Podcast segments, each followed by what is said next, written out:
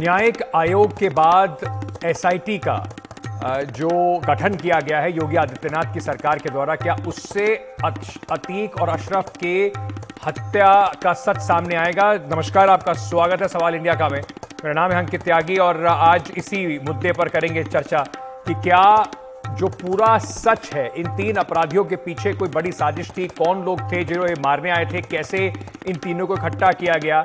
क्या इससे जो न्यायिक आयोग है जो एसआईटी के बाद अब एसआईटी भी बनाई गई है क्या उससे आरोपियों का जो कुल मिलाकर जो आ, मोटिव था क्या करना चाहते थे क्या किसी का इनको समर्थन प्राप्त था क्या ये सारी चीज़ें सामने आ जाएँगी? ये आज बड़ा सवाल है। आरोपियों एक बड़ी खबर इस वक्त ये भी आ रही है कि आरोपियों के जेल बदले गए हैं। सरेआम हत्या से पुलिस की बड़ी चूक हुई है। उसको देखते हुए क्या पुलिस को ऐसा लग रहा है कि इन आरोपियों की भी हत्या हो सकती है? और इसी वजह से अब जो तीन जो आरोपी हैं, जिनकी आप तस्वीरें इस वक्त देख रहे हैं, सनी सिंह, अरुण मौर्य और उसके साथ साथ लवलेश तिवारी, ये जो तीनों आरोपी हैं 18 से 23 वर्ष की आरोपी हैं। एक 18 साल का, एक 22 साल का, एक 23 साल का। इनको अब नैनी जेल से निकालकर प्रयागराज की इनको भेज दिया गया है प्रतापगढ़ की जेल में, क्योंकि ऐसा अंदेशा लगाया जा रहा है कि इनके ऊपर प्रयागराज की जो जेल है, वहाँ पर इन पर हमला हो सकता है। अब इस तीनों आरोपियों को इस शिफ्ट कर दिया गया है। सुरक्षा कारण कहे गए हैं कि उसकी वजह से आज दोपहर को सनी सिंह, अरुण मौर्य और रवलेश तिवारी को प्रतापगढ़ शिफ्ट कर दिया गया। ऐसी खबर है कि पुलिस को ये सूचना या इनपुट मिला था कि इन तीनों पर नैनी जेल में हमला हो सकता है। तीनों आरोपी अभी 14 दिन की न्यायिक हिरासत में भेजे गए हैं।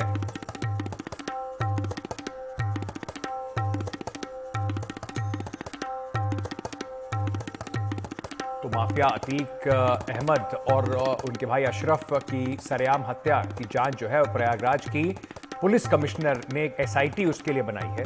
एसआईटी में तीन सदस्य होंगे।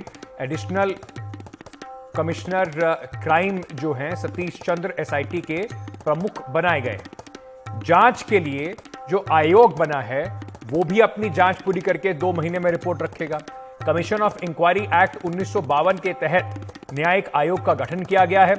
तीन सदस्यीय न्याय आयोग जो है, उसको कहा गया है कि दो सप्ताह में आपको अपनी, दो माह के अंदर आपको अपनी जो पूरी इन्वेस्टिगेशन है, उसको पूरा करके रखना है। तो एक तो खबर ये देख रहे हैं आप एसआईटी वाली, साथ ही साथ जैसे मैं आपको बता रहा हूँ, मैं थोड़ा सा और अपने ग्राफिक के ज़रिए आपको समझाता हूँ कि जो न्यायिक आयोग बना है, वो क्या क्या काम करेगा। जैसे मैंने आपको बताया, तीन सदस्यीय न्यायिक आयोग होगा, दो माह में इसकी जाँच पूरी करेगा, सरकार को अपनी रिपोर्ट सौंपेगा। न्यायिक आयोग तीन सदस्य इसमें हैं जिसमें रिटायर्ड जज अरविंद कुमार त्रिपाठी आयोग के प्रमुख होंगे। आयोग में उत्तर प्रदेश के पूर्व डीजीपी सुवेश कुमार सिंह भी होंगे। रिटायर्ड जिला न्यायाधीश ब्रजेश कुमार सोनी आयोग के सदस्य होंगे। सौरभ मेरे सहयोगी इस वक्त हमारे साथ जुड़ रहे हैं तो सबसे पहले उन्हीं के पास चलते हैं और कुछ सवाल उनसे लेते हैं, समझने की कोशिश करते हैं, ज़मीन पर क्या हो रहा है। सौरभ, जो तीन आरोपी हैं, उनको नैनी जेल से निकालकर, प्रयागराज से निकालकर अब प्रतापगढ़ भेज दिया गया है।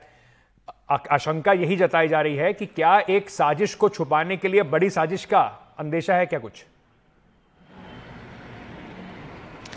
देखिए साजिश की जाँच तो जैसे आपने बताया कि न्यायिक आयोग बन गया है वो कर रहा है और इधर प्रयागराज के कमिश्नर हैं, उन्होंने भी एक तीन सदस्यों की एक एसआईटी बना दी है। जो कि पूरे मैटर को इन्वेस्टिगेट करेगी। जो एसआईटी हैं, वो एडिशनल सीपी लेवल के अधिकारी हैं, सतीश चंद्र। वो हेड करेंगे इसमें एक जॉइंट कमिश्नर और एक लीगल एक्सपर्ट है। ये तीन लोगों की कमेटी बनाई है, जो लोकली ये पूरा जो हत्याकांड हुआ है, इसको इन्वेस्टिगेट करेंगे। अब चूँकि नैनी जेल में अतीक का छोटा बेटा, जो सेकेंड नंबर का बेटा है, अली, वो बंद है और अतीक के तमाम गुर्गे हैं, वो नैनी जेल में बंद हैं। तो पुलिस को ये इनपुट था कि ये जेल में हमला हो सकता है और इन तीनों की हत्या की जा सकती है। इसीलिए बिल्कुल चुपचाप, शांतिपूर्ण तरीके से इनको आज प्रतापगढ़ जेल शिफ्ट कर दिया गया है। तो प्रतापगढ़ जेल में तीनों रहेंगे।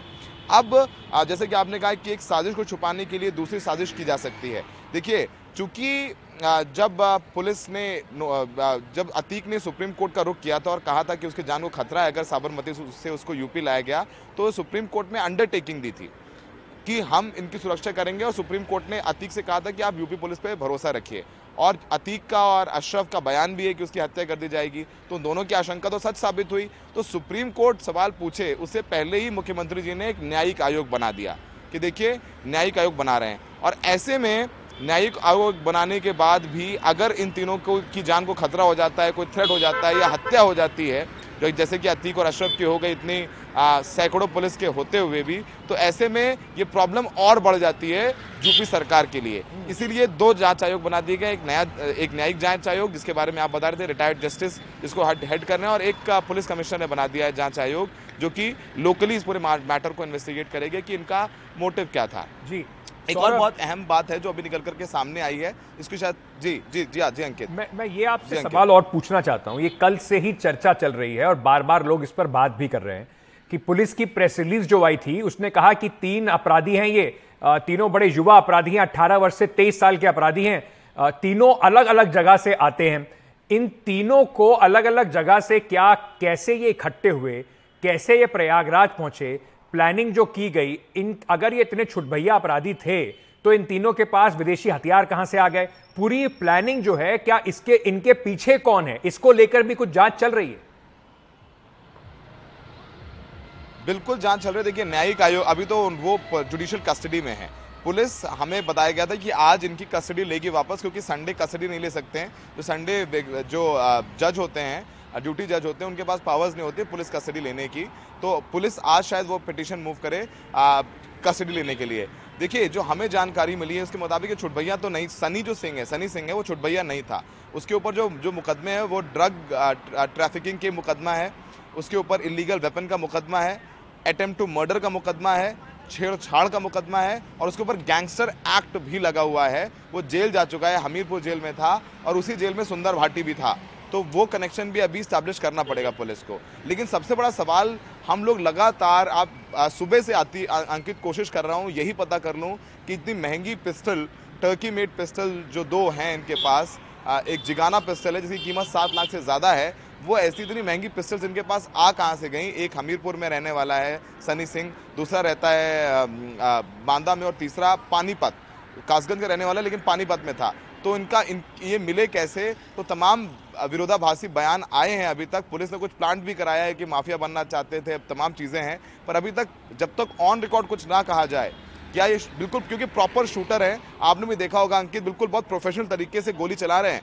और 20 गोलियाँ चलाई और 15 गोली निशाने पर 9 गोली चौदह गोली निशाने पर नौ गोली अतीक को लगी और छह गोली अशरफ को। इसके अलावा एक गोली किसी और को नहीं लगी, जबकि इस पूरे विसिनिटी में 25-30 मीडिया वाले थे 15-20 पुलिस वाले थे लेकिन किसी को एक गोली नहीं लगी। बस क्रॉस फायरिंग में आ, लवलेश को एक गोली उसके पैर में लग गई जो गोली उसके बाकी दो साथी चला रहे थे। तो बहुत प्रोफेशनल शूटर्स थे ये लोग इनकी ट्रेनिंग हुई थी। इन्होंने अपने बयान कुछ बदले हैं इनको किसी ने मारने के लिए भेजा था। और इस बीच अतीक ने भी कुछ शायद लेटर्स हैं जो मरने के पहले लिखे हुए थे। उसकी वो बड़ी खबर है उसकी पुष्टि थोड़ी देर में देर थोड़ी देर में कर पाएँगे। कुछ लेटर्स उसने मरने से पहले लिखे थे और वो शायद लेटर्स जो उसके वकील है वो सुप्रीम कोर्ट या हाई कोर्ट भेजेंगे। तो अभी वो भी जानकारी आनी बाकी है। अभी काफ़ी कुछ है स्टोरी में काफ़ी ट्विस्ट एंड टर्न्स होने बाकी हैं। सिर्फ़ इतना कह देने से कि वो माफिया बनना चाहते थे अतीक से बड़ा डॉन बनना चाहते थे इसलिए उन्होंने हत्याकांड की।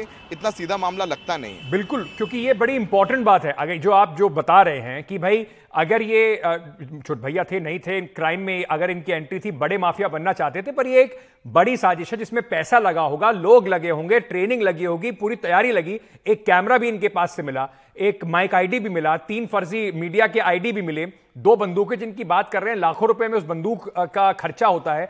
तो ये सब चीज़ें कहाँ से आई, किसने दी, इसका खर्चा किसने उठाया, ये सब बड़े सवाल हैं, सौरभ। बिल्कुल, देखिए, जैसा जितना एक पत्रकार के तौर पर समझ में आता है कि पूरे 20 लाख रुपए का तो खर्चा सामने दिख रहा है। तीनों पिस्टल की कीमत मिला लें। रहने का, आने जाने का, मीडिया माइक बनाया, होटल में रुके, स्टेशन के पास एक लॉज है, उसमें रुके। तमाम बीस लाख का तो खर्चा आ गया तो बीस लाख रुपए इनके पास आए क्यों? और माफिया बनना चाहते थे तो अतीक के इतने नज़दीक कैसे पहुँच गए? सवाल देखिए, जब आप अतीक को साबरमती से प्रयागराज लाते हैं तो बॉडी कैमरे लगाते हैं, बुलेट प्रूफ पहनाते हैं वज्र वाहन में ले जाते हैं। जब आप साबरमती से लेके आते हैं प्रयागराज, और उस प्रयागराज में, जो कि अतीक का स्ट्रॉन्ग होल्ड का इलाका है जहाँ के शूटर्स हैं वहाँ पर सिर्फ़ पंद्रह से बीस पुलिस वाले।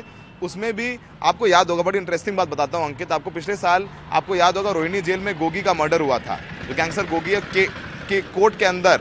और तीन सेकंड के अंदर वहीं जो हमलावर थे उनको जो स्पेशल दल के कमांडो ने उन्होंने मार के ढेर कर दिया तो वहीं मर गए थे। तो इन्होंने 20 राउंड फायर किए पुलिस वालों ने एक राउंड फायर नहीं किया। तो बहुत सारे सवाल हैं, इनका जवाब न्यायिक आयोग करेगा। जाँच पुलिस अभी ये कह रही है, हमारे कुछ बड़े अधिकारियों से बात हुई यूपी पुलिस के। वो कह रहे हैं कि आप लोगों को तो सिर्फ़ खराब दिखता है। देखिए, हमारे कितने जो पुलिस वालों ने जबाज जबाज तरीके से उनको पकड़ लिया। जबकि आप वीडियोज़ से वो कह रहे हैं, सरेंडर सरेंडर। और जिनके हाथों में हथियार थे, उन्होंने नहीं पकड़ा। जिनके हाथों में हथियार नहीं थे, उन्होंने हिम्मत दिखा के पीछे तो पकड़ा। जब गोलियाँ चली तो ये पुलिस वाले पीछे हो गए। तो अभी बहुत बड़े सवाल हैं, बहुत सारे सवाल हैं। आप ठीक है, अतीक अहमद, बहुत बड़ा माफिया था, गुंडे, गुंडा था, सौ मुकदमे थे, दोषी करार था Umesh Pal. Murder kidnapping case में उम्र कैद की सज़ा थी सब कुछ था। लेकिन न्याय से बढ़कर तो कोई नहीं और पुलिस कस्टडी में मौत हो जाए तो सबसे बड़ी चूक यही है। और फिर आप भी मत कहिए कि हमारे प्रदेश में तो लॉ एंड ऑर्डर अच्छा है, जहाँ पर सैकड़ों पुलिस वाले हैं, वो अतीक अहमद की हत्या कर देते हैं अशरफ अहमद की हत्या कर देते हैं। तो वो एक बहुत बड़ा सवाल है और सबसे बड़ा सवाल, अंकित जो है, ये तीनों हमलावर हैं, जिसका जवाब अभी तक नहीं मिला है हमें, इन्होंने सरेंडर करने के बाद धार्मिक हिंदुओं का धार्मिक नारा क्यों लगाया? क्या इनकी मंशा प्रदेश में दंगा कराने की थी? इनकी मंशा क्या थी? उन्होंने पकड़ने के बाद धार्मिक नारे क्यों लगाए? इस बात का जवाब अभी तक हमारे जो पुलिस सूत्र हैं उनसे मिल नहीं पाया हमें। बहुत बहुत शुक्रिया सौरभ हमारे साथ जुड़ने के लिए सब जानकारी हमारे साथ साझा करने के लिए। तो कई बड़े सवाल उठते ज़रूर हैं। सुरक्षा ड्यूटी में पुलिस वाले कम क्यों थे जैसे सौरभ कह रहे हैं? सौ से ज़्यादा पुलिस कर्मी जो पहले जो इनको जेल से लेकर आए थे साबरमती से लेकर वहाँ तक पहुँचे थे प्रयागराज तक। सुरक्षा घटाकर वो बीस क्यों रह गए? देर रात मेडिकल जाँच क्यों कराई गई? केस में तीन शख्स हथियार लेकर अतीक के इतने करीब पहुँच गए और पुलिस ने इसका कोई जवाबी कार्रवाई तक नहीं करी। अतीक की गाड़ी को अस्पताल के गेट से पहले क्यों रोका गया? वारदात के दौरान पुलिस ने एक भी गोली क्यों नहीं चलाई? शूटर्स के पास विदेशी हथियार कहाँ से आए? क्या इसके पीछे कोई एक बड़ी साजिश है? चर्चा करने के लिए आलोक लाल साहब जुड़ रहे हैं, पूर्व डीजीपी हैं उत्तर प्रदेश के। हमारे साथ आलोक वत्स साहब जुड़ रहे हैं पॉलिटिकल एनालिस्ट हैं, भारतीय जनता पार्टी का समर्थन करते हैं। घनश्याम तिवारी प्रवक्ता हैं, समाजवादी पार्टी के, वो भी इस वक्त हमारे साथ जुड़ रहे हैं। आप सभी का बहुत बहुत शुक्रिया, स्वागत। सबसे पहले लाल साहब, मैं आपसे ही समझना चाहता हूँ, हमने ये कुछ सवाल जो उठाए हैं, सर, ये वाजिब सवाल नहीं है क्या कि कोई भी इस तरीके का एक ऑपरेशन है, इतने पेशेवर तरीके से इसको पूरे अंजाम दिया गया? अतीक अहमद जैसे व्यक्ति को मारने के लिए उत्तर प्रदेश पुलिस के सवाल के साथ साथ ये भी तो जाँच ज़रूरी है कि ये जो शूटर्स थे, इनके पास ये रिसोर्सेज कहाँ से आए कि ये इतना बड़ा पूरा ऑपरेशन को प्लान कर पाए? अंकित, ये समझ लीजिए कि ये दो चीज़ें एक साथ हो रही है। एक तो जाँच हो रही है, जो कि जस्टिस त्रिपाठी करेंगे, उनकी टीम करेगी। और दूसरी विवेचना होगी, जिसको अंग्रेज़ी में इन्वेस्टिगेशन कहते हैं और जाँच को इंक्वायरी कहते हैं। तो इंक्वायरी और इन्वेस्टिगेशन में अक्सर लोग कंफ्यूज करते हैं। देखिए इंक्वायरी जो है वो इस बात की होगी कि ये भूल किससे हुई किस प्रकार से वो मारे गए। कहने का मतलब ये कि पुलिस की जो व्यवस्था थी उसमें क्या ढिलाई रही हम्म। क्या उन्होंने ये नहीं देखा कि इस प्रकार की घटना हो सकती है और अगर देखा था तो फिर वो प्रिकॉशन क्यों नहीं लिए जो लिए जाने चाहिए थे आदि आदि। तो ये तो जाँच का विषय है। तफ्तीश का विषय या विवेचना का विषय ये है कि ये तीन लोग जो पकड़े गए हैं और इनसे जुड़े हुए जो दूसरे लोग प्रकाश में आएँगे उनके पीछे क्या किसी का वरद हस्त था? इनके पास कहाँ से फाइनेंसेस आए? इनका मोटिव क्या था? इन्होंने ऐसा क्यों किया? किस उद्देश्य से किया और कराने वाला कौन था? जी। ये सारी बातें विवेचना से आएँगी। तो इन दोनों टीम्स का अलग अलग काम है। जो जुडिशियल इंक्वायरी के लिए जस्टिस त्रिपाठी को अपॉइंट किया गया है उनका काम ये देखना है कि पुलिस की कहा चूक थी पुलिस की व्यवस्था में ऐसी क्या बात थी जिसकी वजह से इतना बड़ा ये कांड हो गया हम्म। कि एक एक्यूज अंडर डिटेंशन पुलिस को मार दिया गया हम्म। जहाँ तक तफ्तीश की बात है विवेचना की बात है उसमें ये देखा जाएगा कि तीन मुलजिम जो पकड़े गए हैं इनके अलावा और कौन लोग थे इनके तार किन से जुड़े हुए थे कैसे अपराध को अंजाम दिया गया तो अपराध का मामला जो है वो विवेचना से खुलेगा तो ये बड़ा इंपॉर्टेंट डिस्टिंक्शन है। जो इंक्वायरी कमीशन क्या करेगा एसआईटी क्या करेगी, दोनों के अपने अलग अलग काम हैं। घनश्याम तिवारी, क्या इसी बात को मान के छोड़ दिया जाए जो पुलिस ने अपनी थ्योरी प्रस्तुत की है कि बड़े माफिया बनना चाहते थे ये तीनों, और इसी वजह से इन्होंने हत्या कर दी? क्या इस बात पे सवाल नहीं उठने चाहिए जो अशरफ कह रहा था कुछ दिन पहले कि हमको मार दिया जाएगा, हमको किसी ने बताया है पुलिस वाले ने कि हमारी इस तरह से हत्या कर दी जाएगी, हमने एक चिट्ठी भी लिखी है। इनके पीछे असली खिलाड़ी कौन है? ये जाँच होना और उसका पता लगाना बहुत ज़रूरी है। नमस्कार, अंकित, आपको, दर्शकों को और को पैनलिस्ट को। असली खिलाड़ी और उस खिलाड़ी में वो किरदार कौन है जो कैबिनेट मंत्री, ये हत्या होने के कुछ मिनट के बाद कहते हैं कि आसमानी न्याय हो गया या जैसे को तैसा मिल गया।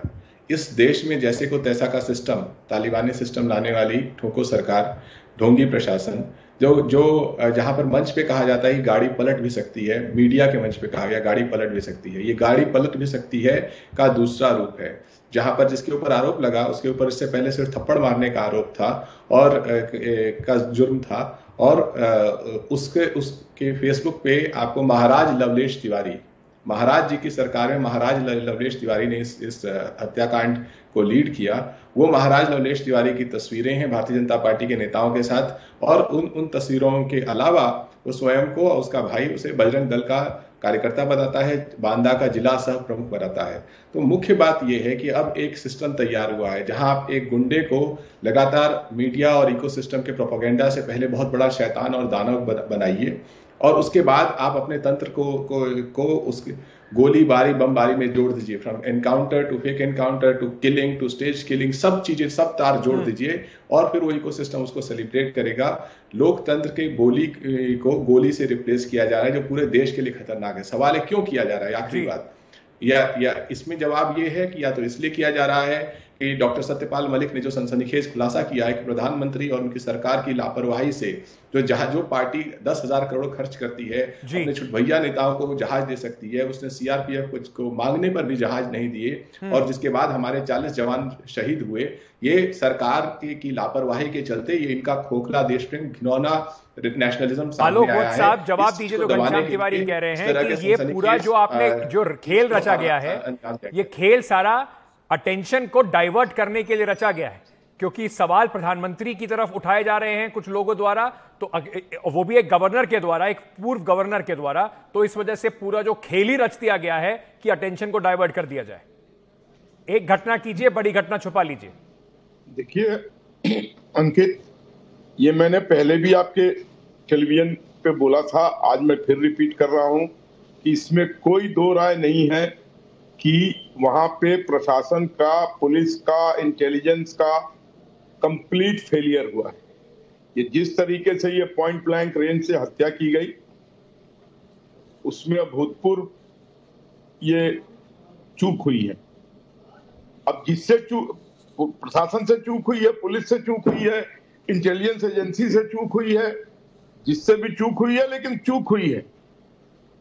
और अब वो जो लोग बातें सामने आ रही हैं कि 20 लाख का वेपन था उसके पास, और ये सारी चीज़ें, और जैसा आप लोग उसका घर वर दिखाए हैं, मुझे नहीं लगता कि उसके घर से ये 20 लाख का वेपन फाइनेंस करने की कोई ताकत रखता होगा। वो मिट्टी के घर हैं, किसी तरीके से उसमें मेक शिफ्ट करके लोग रह रहे हैं। तो इट्स अ लार्जर कॉन्स्पिरेसी जिसको ढूंढ निकालना होगा कि इसके पीछे कौन लोग थे। और ये कहना कि ये अतीक से बड़ा डॉन बनना चाह रहे थे। अभी के माहौल में कोई भी अगर मैं भी चाहूँ कि मैं यूपी का डॉन बन जाऊँ तो अभी वहाँ के माहौल को देखते हुए मैं अपने इरादों को ठंडे बस्ते में रखूँगा। क्योंकि अभी ऐसा, वहाँ पर ऐसा आपको क्यों लगता है ऐसा ठंडे बस्ते में रख देंगे? क्योंकि जो हाँ। पुलिस वहाँ पर थी ना तो पुलिस ने जवाबी कुछ कार्रवाई की। ये तो कानून व्यवस्था अगर दुरुस्त होती है तो आदमी डरता है ना। कानून व्यवस्था दुरुस्त अगर होती तो उमेश पाल की जो घटना हुई उसकी हत्या जिस तरह जघन्य तरीके से हुई वो घटना ना होती। उसके बाद ये जो घटनाएँ ये ना होती और ऐसी कई घटनाएँ पूरी फहरिस्त है। मैंने अंकित जी कहा ना ये सब अभूतपूर्व ये सब अभूतपूर्व चूक हुई है। और इसकी इन्वेस्टिगेशन के लिए जो न्यायिक जाँच कमेटी और एसआईटी गठित की गई है हम्म। इनके रिपोर्ट आने दीजिए। दूध का दूध पानी का पानी हो जाएगा। पर घनश्याम तिवारी साहब भारतीय जनता पार्टी कुछ नेता ये भी कह रहे हैं रिश्ते तो इनके बीएसपी और एसपी किससे थे? तो कुछ इन्होंने ही तो कुछ नहीं करा दिया ये पूरा अपने रिश्ते छुपाने के लिए। ऐसा आरोप बीजेपी के लोग लगा रहे दो तथ्य हैं सामने। एक तथ्य जिसपे जिसपे मीडिया का अटेंशन डाइवर्ट किया गया जिसपे बहस नहीं की जा रही भारतीय जनता पार्टी के किसी नेता ने औपचारिक बयान नहीं दिया है। कि प्रधानमंत्री ने जम्मू कश्मीर के तत्कालीन गवर्नर को पुलवामा पर चुप रहने को कहा जब उन्होंने कहा कि आप लोगों की लापरवाही के चलते आप लोगों ने सीआरपीएफ को जहाज़ मांगने पर भी नहीं दिए इसलिए हमारे जवानों की की शहादत हुई। तो ये इस ये, ये एक तथ्य है। इस पे समूची पार्टी खामोश है। इसको मीडिया में पार्टी के, के, के, का प्रयास है कि दब जाए किसी तरीके से। और दूसरा तथ्य ये है कि छुटभइये अपराधी आते हैं। एक व्यक्ति को को एक महीने से मीडिया उसको दिखा रही है आते हुए जाते हुए आ, आ, आ, हर तरीके से दिखा रही है। और बम गोली का माहौल बना हुआ है। और लोग इस तरीके से आते हैं बहुत आराम से 20 राउंड फायरिंग होती है। और 18 पुलिस वाले एक चू नहीं बोलते हैं जिस पुलिस ने उत्तर प्रदेश में दस हज़ार एनकाउंटर किए हों। तो fake encounter encounter killing stage killing ये सारा घनश्याम भाई तंत्र है। 2008 तक 2008 तक अतीक अहमद समाजवादी पार्टी का सदस्य था। पार्टी ने उसे बाहर निकाला। तो क्या ये जो पूरी जो कॉन्स्पिरेसी थ्योरी की बात हो रही है कि इसको पीछे किसके इनके पीछे कौन हाथ है क्या उसमें समाजवादी पार्टी की तरफ़ उंगली उठाना बेजा है क्या? समाजवादी पार्टी ने डॉक्टर सत्यपाल मलिक को नहीं कहा था कि चुप रहो। जब जब कहा जब कहा कि पुलवामा में हमला हुआ प्रधानमंत्री पिकनिक मना रहे थे। प्रधानमंत्री ने डॉक्टर तो समाजवादी पार्टी ने समाजवादी पार्टी ने अशरफ को अतीक को तो टिकट दिया था ना सर। मैं सवाल अतीक पे पूछूँगा आप कुछ और कह सकते हैं आपकी बिल्कुल मर्ज़ी है वो आपकी स्ट्रैटेजी हो सकती है लेकिन फ़िलहाल आपने ये बात आपने ये बात बार बार कही कि मीडिया का अटेंशन डाइवर्ट करने के लिए कहा जा रहा है। मान लीजिए सर हमारी अटेंशन डाइवर्ट हो गई। अभी का जो मेरा टॉपिक है वो अतीक और अशरफ है। उस पर मैं अगर आपसे सवाल पूछूँ और आप कहें कि मैं उस वाले टॉपिक पे बात करूँगा तो सर उस पर जब चर्चा होगी तब करेंगे ना। अभी तो मैं आपसे सीधा सवाल पूछ रहा हूँ कि अतीक अहमद जो था वो समाजवादी पार्टी का सदस्य था 2008 तक। पार्टी ने उसको बाहर निकाल दिया। तो क्या इसके पीछे पार्टी का जो संबंध थे उसको छुपाने का जो बीजेपी आरोप लगा रही है उस पर आपका क्या कहना है? जवाब सुनिए ना। मैंने कहा कि पहले मैंने मोटिव कहा। मोटिव के लिए मैंने उस उस बात का ज़िक्र किया जो डॉक्टर सत्यपाल मलिक ने कहा है जिसके ऊपर कोई मीडिया ने बहस नहीं की है। दूसरी बात कि जो आपने कहा समाजवादी पार्टी के आरोप मार्च 2018 को टाइम्स ऑफ़ इंडिया खबर छापता है कि अतीक अहमद फूलपुर की लोकसभा उपचुनाव में आ, में भारतीय जनता पार्टी के हनुमान बनेंगे। कभी किसी को शैतान बनाना कभी किसी को अपना हनुमान बना लेना। वो सीट केशव प्रसाद मौर्य ने छोड़ी थी। तो जेल से चुनाव लड़ाने वाले वाले लोग दूसरे पे आरोप लगा तीसरी बात मैं कहूँगा कि आरोप लगा है इनके वर्तमान सिटिंग कैबिनेट मंत्री पाँच करोड़ का खेल उनकी तस्वीरें वायरल हैं। उस पर आज तक न मंत्री से पूछा गया न उसने इस्तीफा दिया। चौथी और चौथी और अंतिम बात कहूँगा हाँ। कि पिछले पिछले पूरे दौर में जो नुमाइश हुई है ये सारा खेल इसका सारा स्क्रिप्ट तो पुलिस ही रच रही थी। कब कहा मीडिया को बुलाना है कैसे हाँ। नुमाइश करनी है कहाँ पे मेडिकल एग्ज़ाम करना है आलोक साहब ये सवाल ये सवाल तो बहुत अहम सवाल है जो घनश्याम तिवारी उठा रहे हैं। एक सिटिंग कैबिनेट मिनिस्टर के साथ तस्वीरें, उनकी जो जो अतीक की जो बीवी हैं, उन्होंने उस आरोप लगाया है कि उन्होंने पाँच करोड़ रुपए लिए थे चुनाव लड़ने के लिए। भारतीय जनता पार्टी जो आज अतीक अहमद, अशरफ अहमद को इतने बड़े कह रहे हैं कि देखिए, पीठ थपथपाइए, हमने इन्हें पकड़ लिया और डर गए और बुलडोजर चला दिया, उन नेताओं के संबंध अतीक अहमद से थे। तो जैसे उंगली वो उठाते हैं समाजवादी पार्टी पे, उतनी उंगलियाँ उठती हैं बीजेपी के ऊपर। देखिए उंगली उठाने को तो कोई भी उंगली किसी पर उठा सकता है। अगर ज़ुबान से ही कुछ एलिगेशन लगाना है तो लगा दें। और जो अभी समाजवादी के प्रवक्ता कह रहे थे घनश्याम तिवारी जी, कि ये बार बार सतपाल मलिक जी की बात कर रहे हैं। तो मैं इनसे पूछना चाहता हूँ, सतपाल मलिक जी को जिस समय घटना घटित हुई थी, उस समय इसको उजागर करने की ज़रूरत थी या अब, इतने सालों के बाद कौन मानेगा इस बात को कि वो जो कह रहे हैं सच कह रहे हैं कि अपने मन से मन गलत बता रहे हैं? अगर इतनी उस समय ये तत्परता दिखाते तो शायद ये जाने बच जाती। नहीं पर आलोक साहब ये वही सतपाल मलिक है जिन्हें सरकार ने चार अलग अलग राज्यों के गवर्नर बनाया था। तो सरकार जब तक जब तक वो चुप रहे तब तक सरकार इन्हें इनाम देती रही। अब अगर वो कुछ बोल रहे हैं तो सरकार कह रही है कि देखिए तब क्यों नहीं बोला था? और नहीं, अगर नहीं, यही मापदंड है सर इसका यही मापदंड है मतलब सर तो एक जेल के अंदर दिल्ली की जेल के अंदर एक व्यक्ति है सुकेश चंद्रशेखर जो कि हम्म। एक सजा याफ्ता कैदी है। उस वक्त उसके खिलाफ कई केस चल रहे हैं। वो अगर दिल्ली हम्म। के मुख्यमंत्री के बारे में किसी नेता के बारे में कुछ कह दे तो बीजेपी कहती है देखिए क्या क्या बातें हो रही हैं।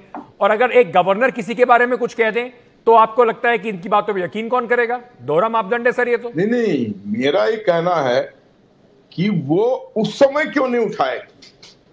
मैं ये नहीं कह रहा हूँ कि वो गलत उठाए। मैं कह रहा हूँ कि ठीक है वो सही बात बोल रहे हैं। लेकिन उसकी टाइमिंग अब अब के बजाय उस समय होती तो ज़्यादा बेहतर होती। तो सर टाइमिंग की वजह से क्या इस पर जाँच नहीं होनी चाहिए? बिल्कुल होनी चाहिए। क्यों नहीं होगी? बिल्कुल जाँच होगी।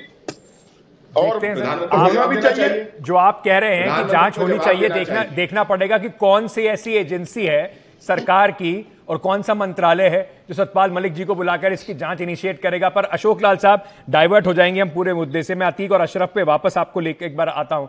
मैं आपसे समझना चाहता हूँ, सर, इतने साल के पुलिसिंग एक्सपीरियंस में, ये गले नहीं उतरती है बात जिस तरीके से पूरा घटनाक्रम हुआ और जो जिस तरीके से तीनों ये अपराधी देखे गए। जो उत्तर प्रदेश पुलिस जिसका अब तो एनकाउंटर को लेकर कई बार बात होती है कि अब वो जमाना नहीं रहा, हम वैसी पुलिस नहीं रहे। सर गले कैसे उतरेगा कि तीन अपराधी वहाँ पर आते हैं फायरिंग करते हैं, बीस राउंड फायर करते हैं और पुलिस वाले, हथियारबंद पुलिस वाले, पलट कर एक राउंड भी गोली नहीं चलाते?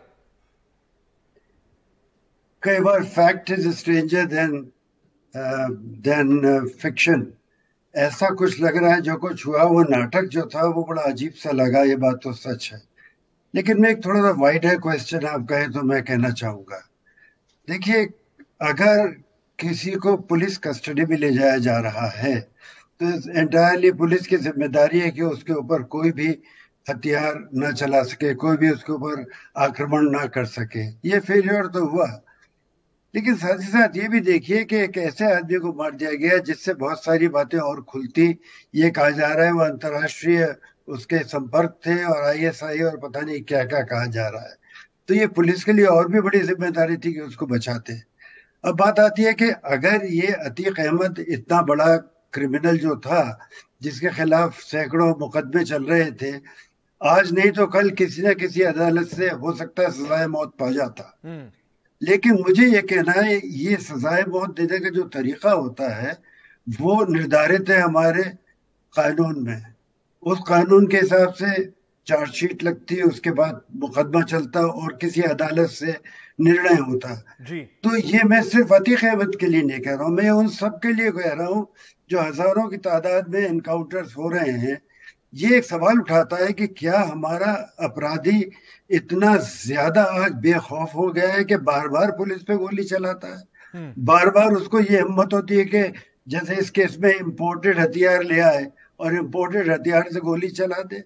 ये सारे अपराधी इतने बेखौफ घूम रहे हैं कि जब चाहे पुलिस पे निशाना साध लेते हैं और पुलिस को आत्मरक्षा में गोली चलानी पड़ती है।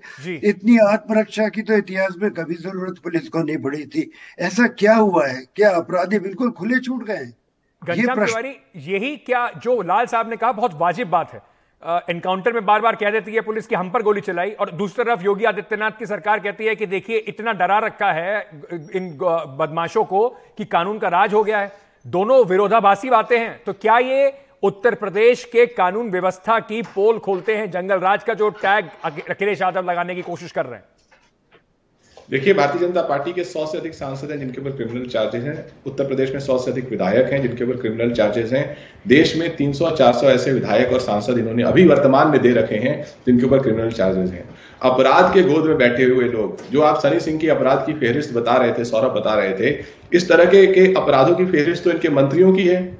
तो जो लोग अपराध के गोद में बैठे हों, वो वो प्रदेश के प्रशासन को एक गैंग के रूप में चला सकते हैं, लेकिन गवर्नेंस नहीं दे सकते।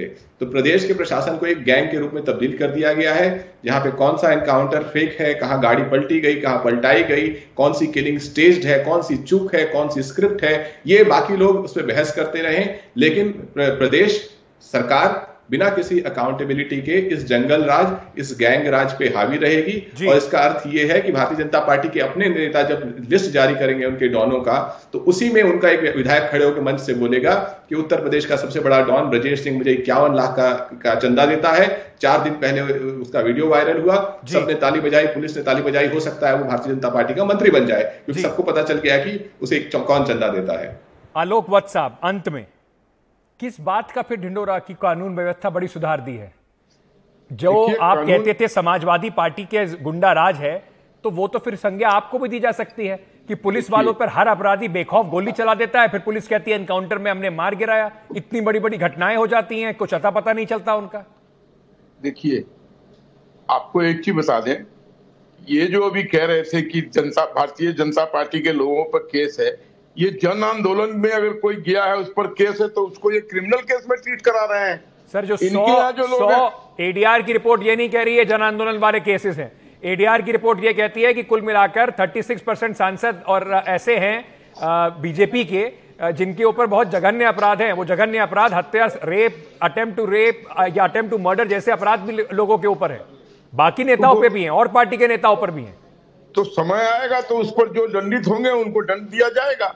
Let let the court decide. लेकिन अभी जो माहौल है आप क्या कह रहे हैं कि उत्तर प्रदेश में वही माहौल है जो समाजवादी पार्टी के समय में था? अब कोई फिरौती हो रही है? कोई रेप हो रहा है? कोई गुंडागर्दी हो रही है? कोई ज़मीन दखल कर रहा है? अरे ठीक है ये जो कल हुआ गलत है। मैं शुरू से कह रहा हूँ कि कानून यहाँ पर काम करने में विफल रहा है। मैं तो ये सिर्फ़ सवाल पूछ रहा है कि अगर अपराधी इतने बेखौफ हैं एक तरफ़ कह रहे हैं कि पुलिस का डर है और अपराधी इतने बेखौफ हैं कि वो जब भी पकड़े जाते हैं तो पलट के पुलिस पे गोली चला देते हैं। अगर उनमें डर नहीं है इस बात का तो फिर किस कानून के राज की हम बात कर रहे हैं? देखिए ये चूक हुई है बहुत बड़ी चूक हुई है प्रशासन की। इस इसको कसने की ज़रूरत है शिकंजा कसने की ज़रूरत है कि दोबारा इसकी पुनरावृत्ति ना हो। लेकिन अब तो हो गया और ये करवाया नहीं गया है। ये कोई कोई सुनियोजित ढंग से कोई बड़े मंसूबे से कराया गया। मैं उंगली उठाने को समाजवादी पार्टी को कह दूँगा कि अतीक मुँह खोलने वाला था उंगली- और ये फंस जाते। उंगली उठाने उंगली उठाने से ज़्यादा ज़रूरत इस बात की है कि इसकी तह तक ज़रूर पहुँचा जाए। क्योंकि बात सिर्फ़ इसी बात है कि इस ये वो देश है जिसने अजमल आमिर कसाब जिसको हज़ारों लोगों ने सीसीटीवी फुटेज पर दुनिया भर के लोगों ने बंदूक चला के लोगों को मारते देखा था इस देश ने उसको भी एक प्रॉपर ट्रायल दिया। अतीक उससे बड़ा अपराधी तो था नहीं।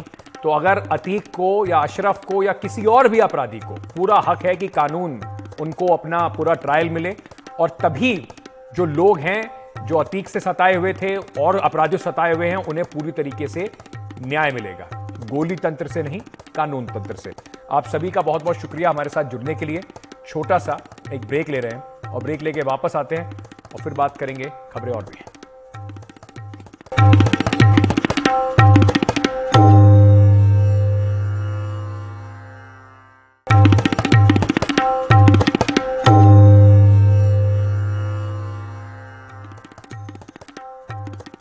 क्राउड फंडिंग के दुरुपयोग के आरोप में गिरफ़्तार टीएमसी नेता साकेत गोखले को जमानत मिल गई है। सुप्रीम कोर्ट ने ये जमानत की अर्जी मंजूर की है। कोर्ट ने कहा कि चार्जशीट दाखिल हो चुकी है, इसलिए हम जमानत देने के उत्सुक हैं। 28 मार्च को सुप्रीम कोर्ट ने गुजरात सरकार को नोटिस जारी किया जवाब मांगा था। दो हफ़्ते में जवाब तलब किया गया था। हमारे सहयोगी आशीष भार्गव ज़्यादा जानकारी के साथ जुड़ रहे हैं। आशीष साकेत गोखले जो हैं, वो लगातार कई बार इस तरीके की परेशानियाँ झेल चुके हैं, खासतौर से गुजरात सरकार के हाथों। क्या पूरा मामला था और क्या राहत उनको पूरी मिली है? सुप्रीम कोर्ट ने क्या प्रमुख बातें कही हैं? जी, देखिए, सुप्रीम कोर्ट में वो आए थे गुजरात हाई कोर्ट के एक फैसले के खिलाफ, जिसमें क्राउड फंडिंग मामले में, जिनके ऊपर, जिन, जिस मामले में उनके ऊपर आरोप है कि साकेत गोखले ने करीब सत्तर सौ लोगों से बहत्तर लाख रुपए इकट्ठा किया और इसके बाद उसका इस्तेमाल निजी अपने फ़ायदे के लिए किया। इसके लिए क्राउड फंडिंग का एक मामला उनके ऊपर दर्ज हुआ था, उनको गिरफ़्तार किया गया था। गुजरात हाईकोर्ट ने जमानत देने से इंकार कर दिया था। मामला सुप्रीम कोर्ट पहुँचा। साकेत गोखले ने जमानत की मांग की थी। और यहाँ पर नोटिस के बाद आज जब सुनवाई हुई तो जस्टिस बी आर गवई और जस्टिस विक्रमनाथ की पीठ ने ये पूछा कि आखिरकार वो कितने दिनों से जेल में है? तो गुजरात की तरफ़ से बताया गया, वो 108 दिनों से जेल में है। तो सुप्रीम कोर्ट ने कहा कि 108 दिनों से वो जेल में है, चार्जशीट दाखिल हो गई है। इसलिए क्राउड फंडिंग मामले में उनको जमानत देने की वो इच्छुक है और सीधे तौर पर जो है जमानत उनको दी है यहाँ पर। बड़ी राहत साकिब गोखले को है कि जो क्राउड फंडिंग मामला है उसमें जमानत उनको मिल गई है। हालाँकि गुजरात सरकार विरोध इसका कर रही थी लेकिन सुप्रीम कोर्ट ने कहा कि क्योंकि चार्जशीट भी दाखिल हो गई है जाँच पूरी हो गई है इसलिए उनको जमानत दी जानी चाहिए। जी।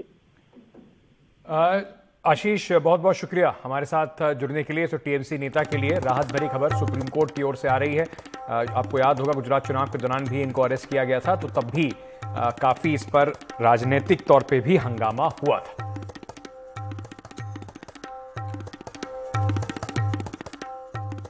चलिए, अब दूसरी बड़ी खबर की तरफ़ चलते हैं।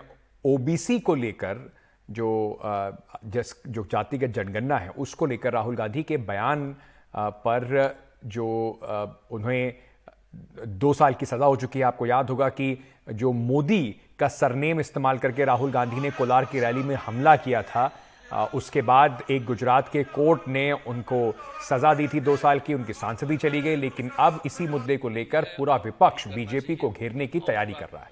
उस वक्त बीजेपी ने कहा था कि ये ओबीसी लोगों का अपमान राहुल गांधी और कांग्रेस ने किया है, उसको पलटवार करते हुए राहुल गांधी ने कल कर्नाटक में अपनी जनसभा के दौरान प्रधानमंत्री नरेंद्र मोदी को खुली चुनौती दी और कहा कि अगर हिम्मत है तो 2011 में जो जातिगत जनगणना हुई थी उसमें ओबीसी को लेकर जो आंकड़े आए थे, उन्हें सार्वजनिक किया जाए। साथ ही साथ 2021 की लंबित जनगणना जो है, उसको भी जल्द से जल्द कराया जाए। इसी बीच कांग्रेस अध्यक्ष मल्लिकार्जुन खड़गे ने प्रधानमंत्री नरेंद्र मोदी को जातिगत जनगणना के आंकड़े जारी करने के लिए एक चिट्ठी लिखी है। इस मुद्दे पर बिहार में आरजेडी बहुत पहले ही एक अभियान चला रही है। बिहार में राज्य सरकार की तरफ़ से जाति आधारित गणना जो है वो कराई जा रही है। हम यहाँ पर एक ऐसी 2011 में हिंदुस्तान का सेंसस हुआ था। उस सेंसस में हमने ओबीसी का कैटेगराइजेशन किया था। आज तक वो सेंसस रिपोर्ट पब्लिक नहीं बनाई गई है। अगर हम देश में ओबीसी को आगे बढ़ाना चाहते हैं, उनका हक उनको देना चाहते हैं तो पहला कदम है कि ओबीसी सेंसस में जो डेटा है उसको प्रधानमंत्री रिलीज़ कर दें, पब्लिक कर दें। और मैं आपको गारंटी दे देता हूँ कि हिंदुस्तान के प्रधानमंत्री ये नहीं करेंगे। क्योंकि सचमुच में ओबीसी का भला नहीं चाहते हैं। और कांग्रेस पार्टी ये काम एकदम कर देगी। जैसे ही हमें मौका मिलेगा, हम ओबीसी सेंसस को पब्लिक कर देंगे। और उससे पहले हम पूरे देश में बीजेपी पे दबाव बनाएँगे। मोदी जी, अगर आप ओबीसी की बात करते हैं तो इस कैप को आप हटा दीजिए 50 परसेंट को रद्द कर दीजिए। फिर ओबीसी की बात करिए। उससे पहले आप ओबीसी की बात मत करिए। अब जाति आधारित जनगणना की जो मांग है, उसमें जो खड़गे साहब ने चिट्ठी लिखी है, उसमें उन्होंने कहा है कि कांग्रेस नवीनतम जाति जनगणना की मांग करती है। कांग्रेस और अन्य विपक्षी दल संसद में ये मांग उठाएँगे। उन्होंने कहा कि उत्तर प्रदेश, यूपीए सरकार में 2011-12 में जाति जनगणना कराई गई थी। कई कारणों से अब तक जातिगत जनगणना के आंकड़े प्रकाशित नहीं हुए। सामाजिक न्याय और सशक्तिकरण कार्यक्रमों के लिए ज़रूरी है कि ये डेटाबेस जो उसके लिए ज़रूरी डेटाबेस अभी अधूरा है, विशेष रूप से ओबीसी के उत्थान के लिए आवश्यक है कि डेटाबेस को पूरा किया जाए। ये जनगणना केंद्र सरकार की ज़िम्मेदारी है। 2021 की दस वर्षीय जो जनगणना भी अभी तक शुरू नहीं हो पाई है। नई जनगणना तुरंत हो और इसके व्यापक जातिगत जनगणना भी शामिल इसमें कराई जाए, ऐसा मल्लिकार्जुन खड़गे ने प्रधानमंत्री नरेंद्र मोदी को चिट्ठी लिखकर कहा है। इस पर आरजेडी और जेडीयू की जो बिहार की सरकार है वो एक अभियान पहले ही चला रही है। उन्होंने कांग्रेस का समर्थन किया। जाति आधारित गणना तो हम लोग कर रहे हैं लेकिन जाति आधारित जनगणना की मांग तो हम लोग किए ही थे ना। आज जो पहले से हो रहा था तो बराबर न कहते हैं कि 2011 में मेन जनगणना के बाद फिर उसका एक काम किया गया। लेकिन वो तो जारी उसको तो नहीं किया गया। चालू नहीं किया नहीं, नहीं किया गया। इन्फॉर्म नहीं किया गया। जारी नहीं किया गया। उसके बारे में ये पता चला कि ठीक नहीं हुआ था। तो उसके बाद तो फिर हम लोग कहने न लगे भाई कि इसको ठीक से करिए ठीक से करिए और उसके लिए मांग करने गए। आप बताइए बिहार का तो ऑल पार्टी आप ये बताइए कोई एक पार्टी थी सारी पार्टियाँ का एक व्यू और आप बोलिए हम लोगों का 19 में हाउस में यही थे जब उस समय अध्यक्ष स्पीकर थे। या दोनों हाउस में विधानसभा विधान परिषद दोनों जगह से पारित करते थे हम लोग कि होना चाहिए असर्वसम्मति से होता था। तो हम लोग तो उसके आप पक्ष में जान ही रहे रहे हैं जब ये जाति जनगणना की मांग थी तो सभी दलों को हमने लिखा था और ये मांग की थी कि ये जाति जनगणना जो है पूरे देश में होनी चाहिए। तो अगर हो रही बात उन्होंने रखी है तो अच्छी बात है लेकिन हर जगह होनी चाहिए।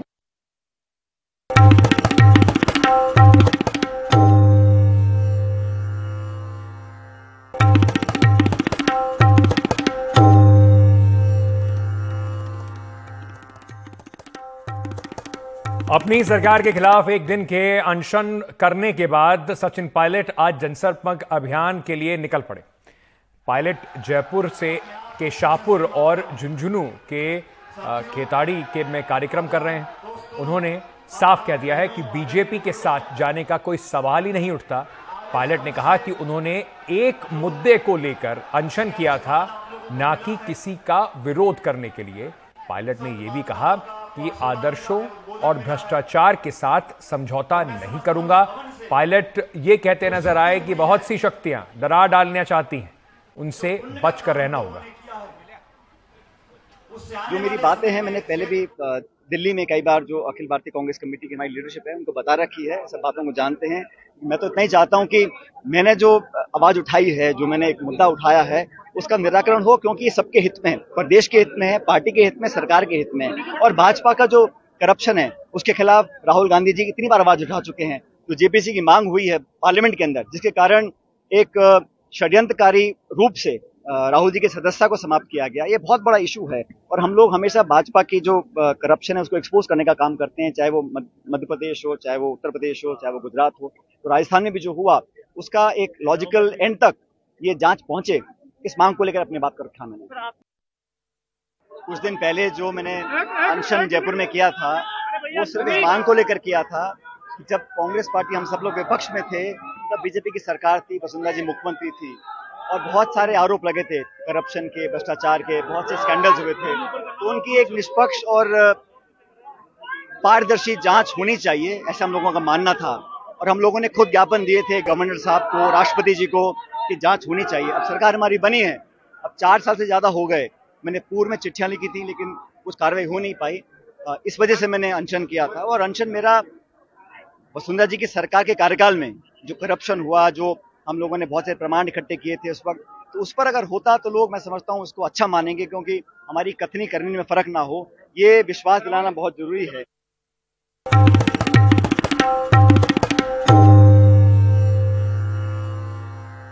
कर्नाटका में बीजेपी का एक, को एक और बड़ा झटका लगा है। हुबली धारवाड़ सेंट्रल सीट से विधानसभा चुनाव के लिए टिकट नहीं मिलने से नाराज़ बीजेपी सरकार के पूर्व मुख्यमंत्री जगदीश शेट्टर ने इस्तीफा दे दिया है। और आज वे कांग्रेस में शामिल हो गए। पार्टी अध्यक्ष मल्लिकार्जुन खड़गे और महासचिव रणदीप सिंह सुरजेवाला की मौजूदगी में कांग्रेस में शामिल हुए जगदीश शेट्टर। इस दौरान डी के शिव कुमार सिद्धरमैया भी मौजूद रहे।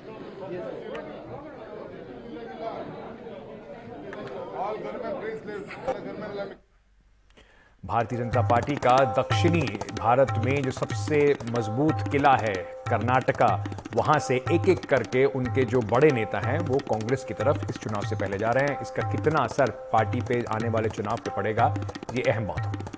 आज के लिए सवाल इंडिया का में इतना ही। खबरों का सिलसिला एनडीटीवी पर जारी है। बने रहिए हमारे साथ।